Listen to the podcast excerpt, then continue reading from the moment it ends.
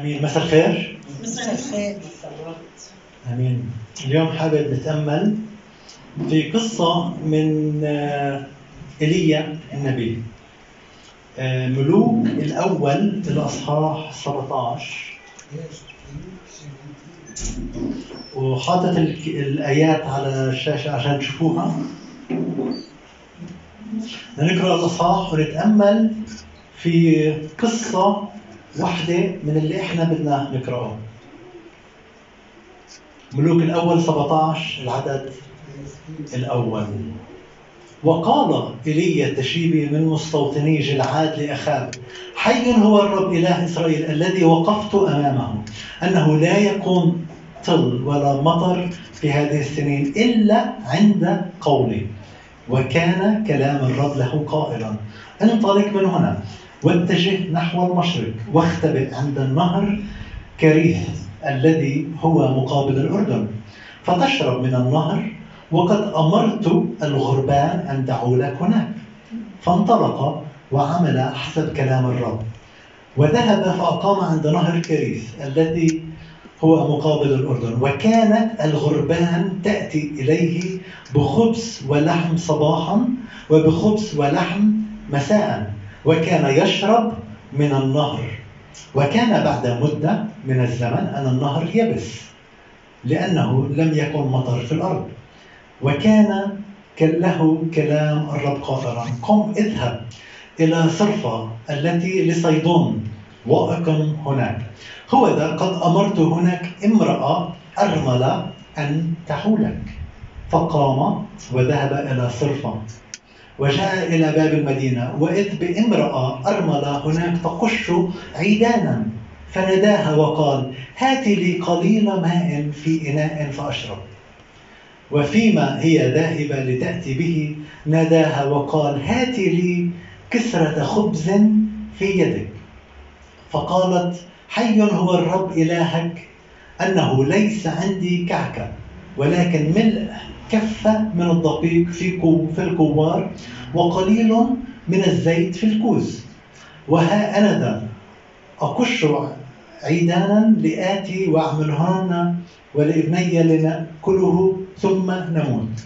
فقال لها إيليا لا تخافي ادخلي واعملي كقولك ولكن اعملي لي منها كعكة صغيرة أولا واخرجي بها إلي ثم اعملي لك ولابنك أخيرا. لأنه هكذا قال الرب إله إسرائيل أن كور الدقيق لا يفرغ وكوز الزيت لا ينقص. إلى اليوم الذي فيه يعطي الرب مطرا على وجه الأرض. فذهبت وفعلت حسب قول إيليا وأكلت هي وهو وبيتها أياما. كور الدقيق لم يفرغ وكوز الزيت لم ينقص حسب قول الرب الذي تكلم به على يد ايليا آمين. آمين. قصة معروفة. كثير لايليا النبي ايليا النبي كان. الكل بيعرف القصة آه، اللي هي اللي صارت على جبل الكرمل اللي صارت بعد بعد الحادثة هاي بثلاث سنين ونص تقريبا. ولكن الشعب ما كان يسمع لله. فالله أرسل آه، جفاف على الأرض.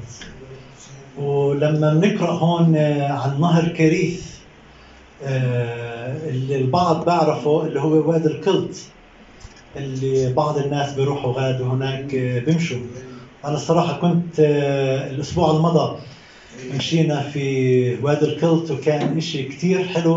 وكنت في طول الوقت أتذكر إنه بهذا بهذا النهر بهذا الجدول اللي إحنا ماشيين فيه هو نفسه اللي إيليا كان قبل تقريبا آه، 900 سنة قبل قبل الميلاد لما اجى النبي ايليا ولكن أنا في هذا اليوم بدي أركز معاكم في قصة أرملة سرفة صيدا.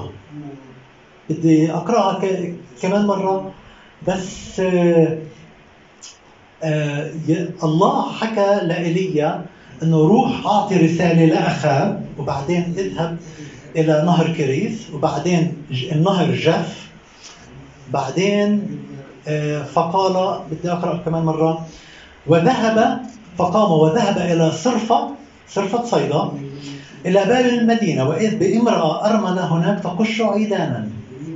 بتقش بتنظف البيت.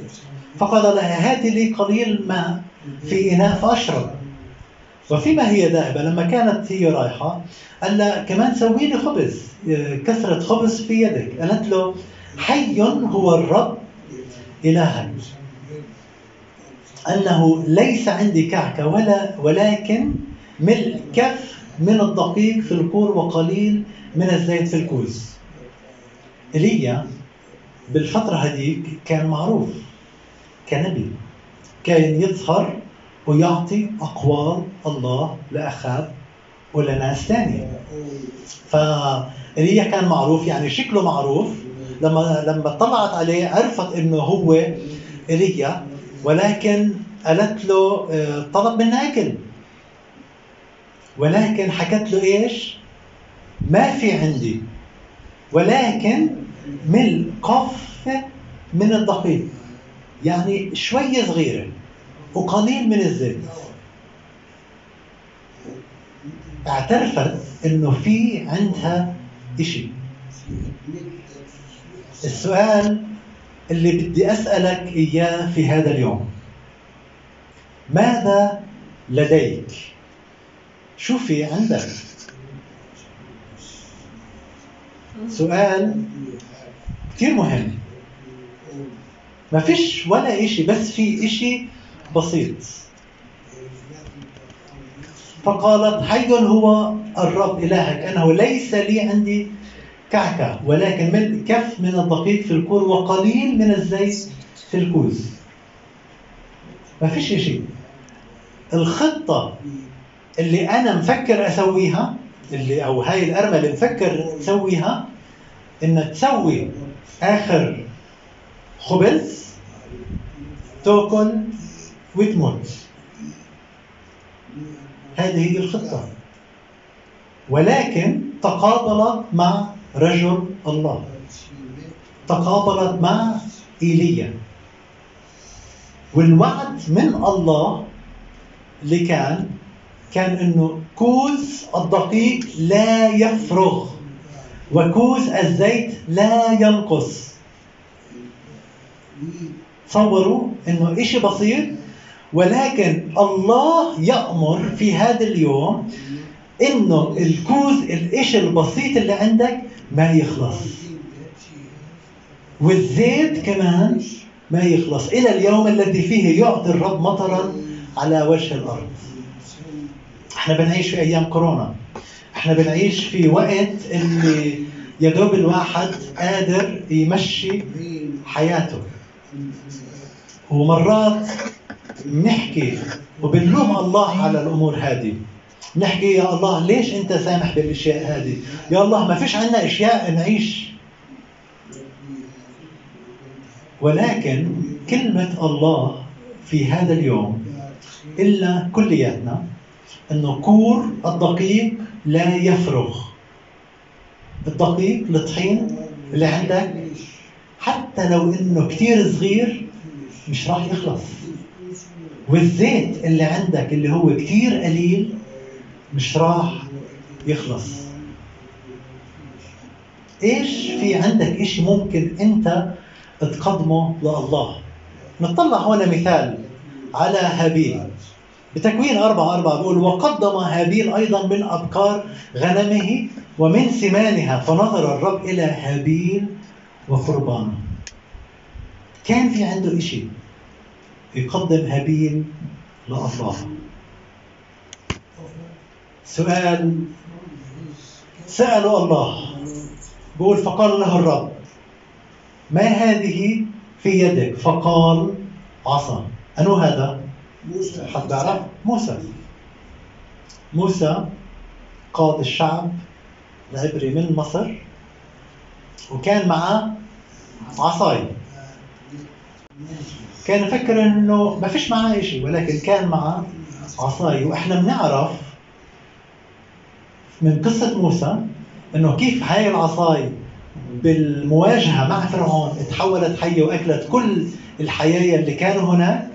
بعدين هاي العصا اللي فيها شق البحر وكل الشعب مرق وبعدين هاي العصا انحطت في تابوت العهد. شو هو الإشي الصغير أو شو هو الإشي اللي عندك؟ تكوين 22 بيقول فقال قال الله لإبراهيم خذ ابنك وحيدك الذي تحبه إسحاق واذهب إلى أرض المريا وأصعده هناك محرقة على أحد الجبال الذي أقول لك. فبكر إبراهيم صباحا وشد على حماره وأخذ اثنين من غلمانه معه وإسحاق ابنه وشق وشقق حطبا للمحرقة وقام وذهب إلى الموضع الذي قال له الله.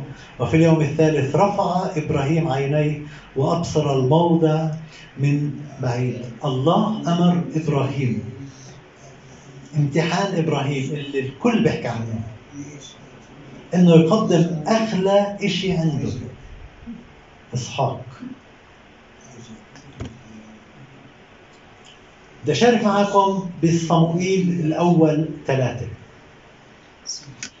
بيقول وكان في ذلك الزمان أنه كان عالي مضطجعا في مكانه وعيناه ابتدأتا تضعفان لم يقدر أن يبصر وقبل أن ينطفئ سراج الله وصموئيل مضطجع في هيكل الرب الذي فيه تابوت الله.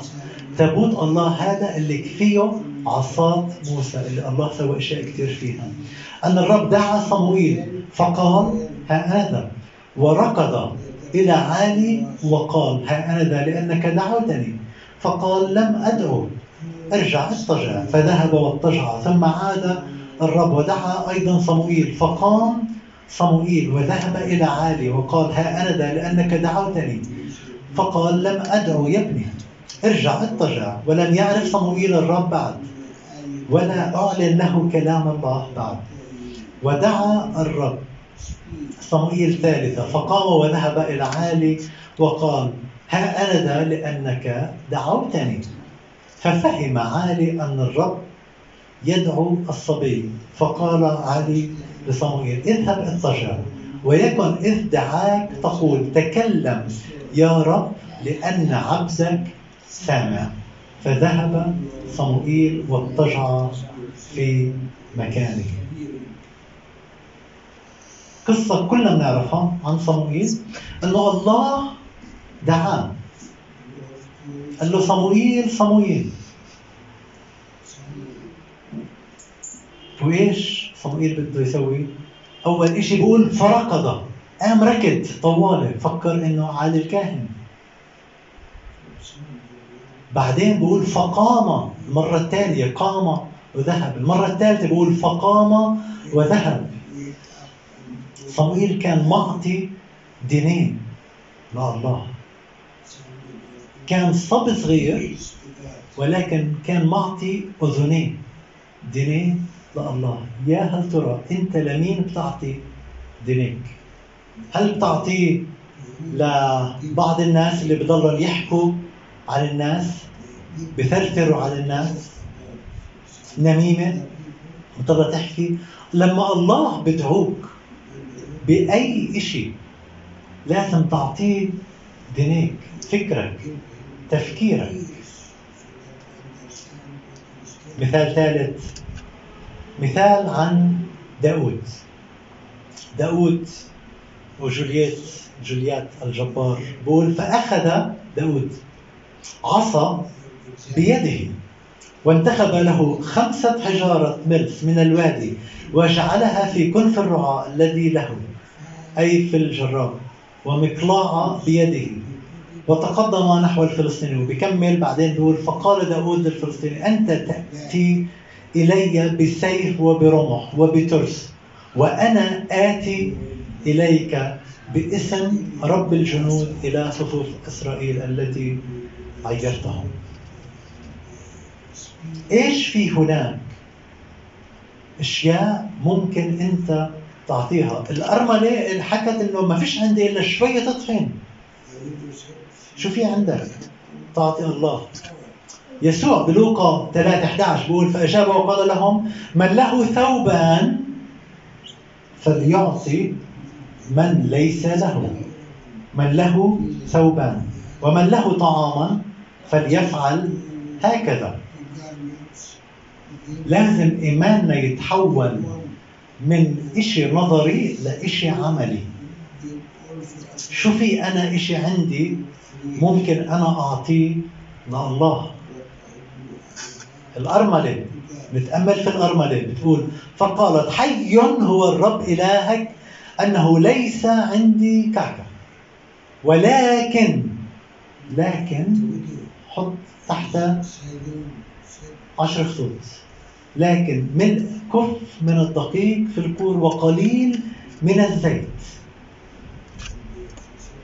والوعد اللي كان من الله نفسه. إنه كور الدقيق لا يفرغ. وكوز الزيت لا ينقص. إلى اليوم الذي فيه يعطي الرب مطرا على وجه الأرض. يا ريت في هذا اليوم يا ريت كلنا هلأ نصلي ونغمض عينينا ونفكر شو هو الإشي اللي عندي إياه اللي أنا ممكن أعطيه للرب. الله في هذا اليوم بقول لك ما فيش إشي غير مستطاع لإلي. إذا في عندك إشي صغير دقيق شوية طحين شوية زيت إشي بسيط جدا أنا راح آجي وراح أبارك هذا لطول أيام الجفاف لطول أيام كورونا. وأنا راح أسدد كل احتياج لإلك.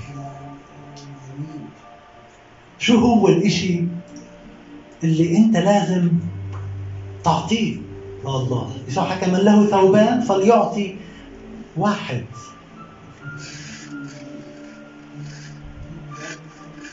أعطيكم دقايق تفكروا.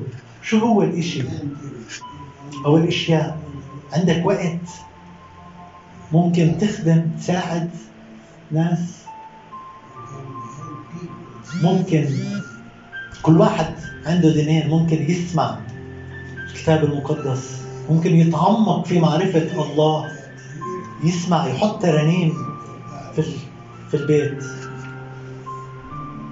شو هو الإشي اللي لازم تستثمره لعمل الله؟ ماذا لديك؟ شو في عندك؟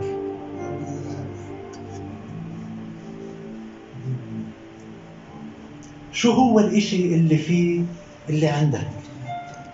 كل واحد فينا عنده إشي. لازم تفكر شو هو الإشي اللي بدك بالفعل تستثمره وتعطيه لله.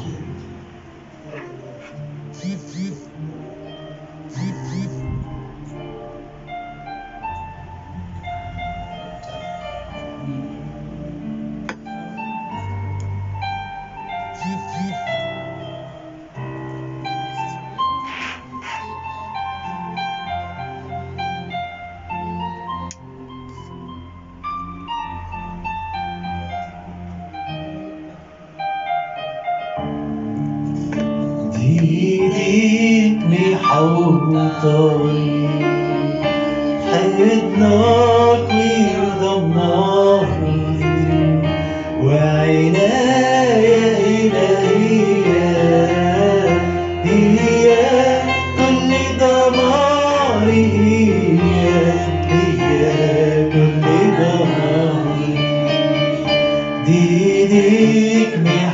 beautiful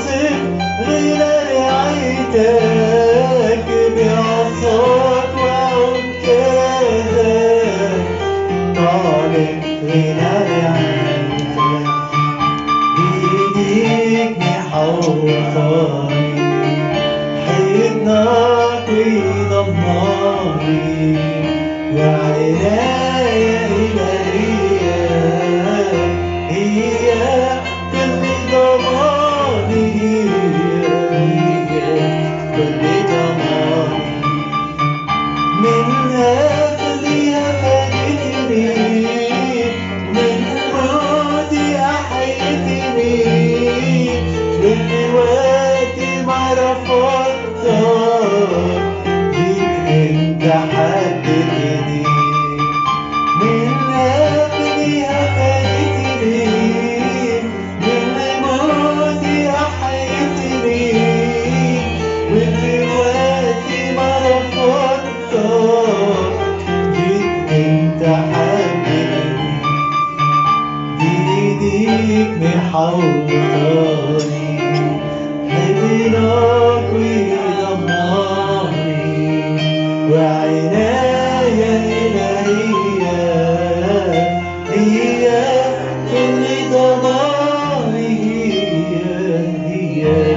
ضماني مديون أنا لحبك راح اعيش حسب قلبك واحكي بمعروفك واشكر جزيل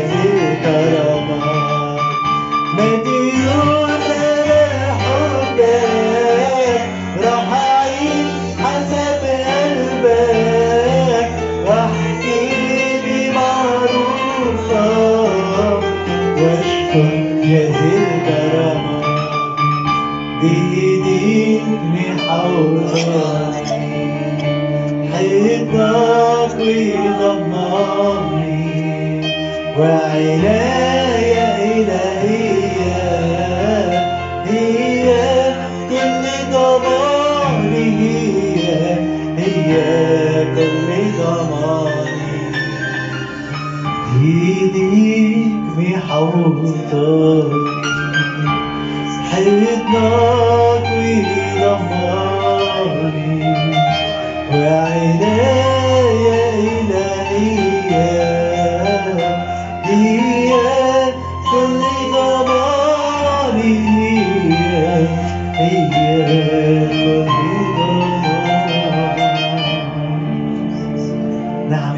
يسوع بشكرك يسوع بالفعل يسوع عشان إيدك وحدك بتحوطنا يسوع بالفعل يسوع. تعال يسوع اسكب بروحك علينا يسوع وفيض بروحك يا يسوع فينا يسوع. املأ يا رب كاسنا يسوع لكي ما نروي الناس الجوعان حوالينا يسوع. تعال يسوع كل إشي يا رب فينا يسوع. تعال يسوع خليه يكون بركة لناس تانية يسوع. والآن نعمة ربنا يسوع المسيح ومحبة الله الآن. وشركة الروح القدس تكون معنا أجمعين من الآن وإلى أبد الآبدين. آمين. آمين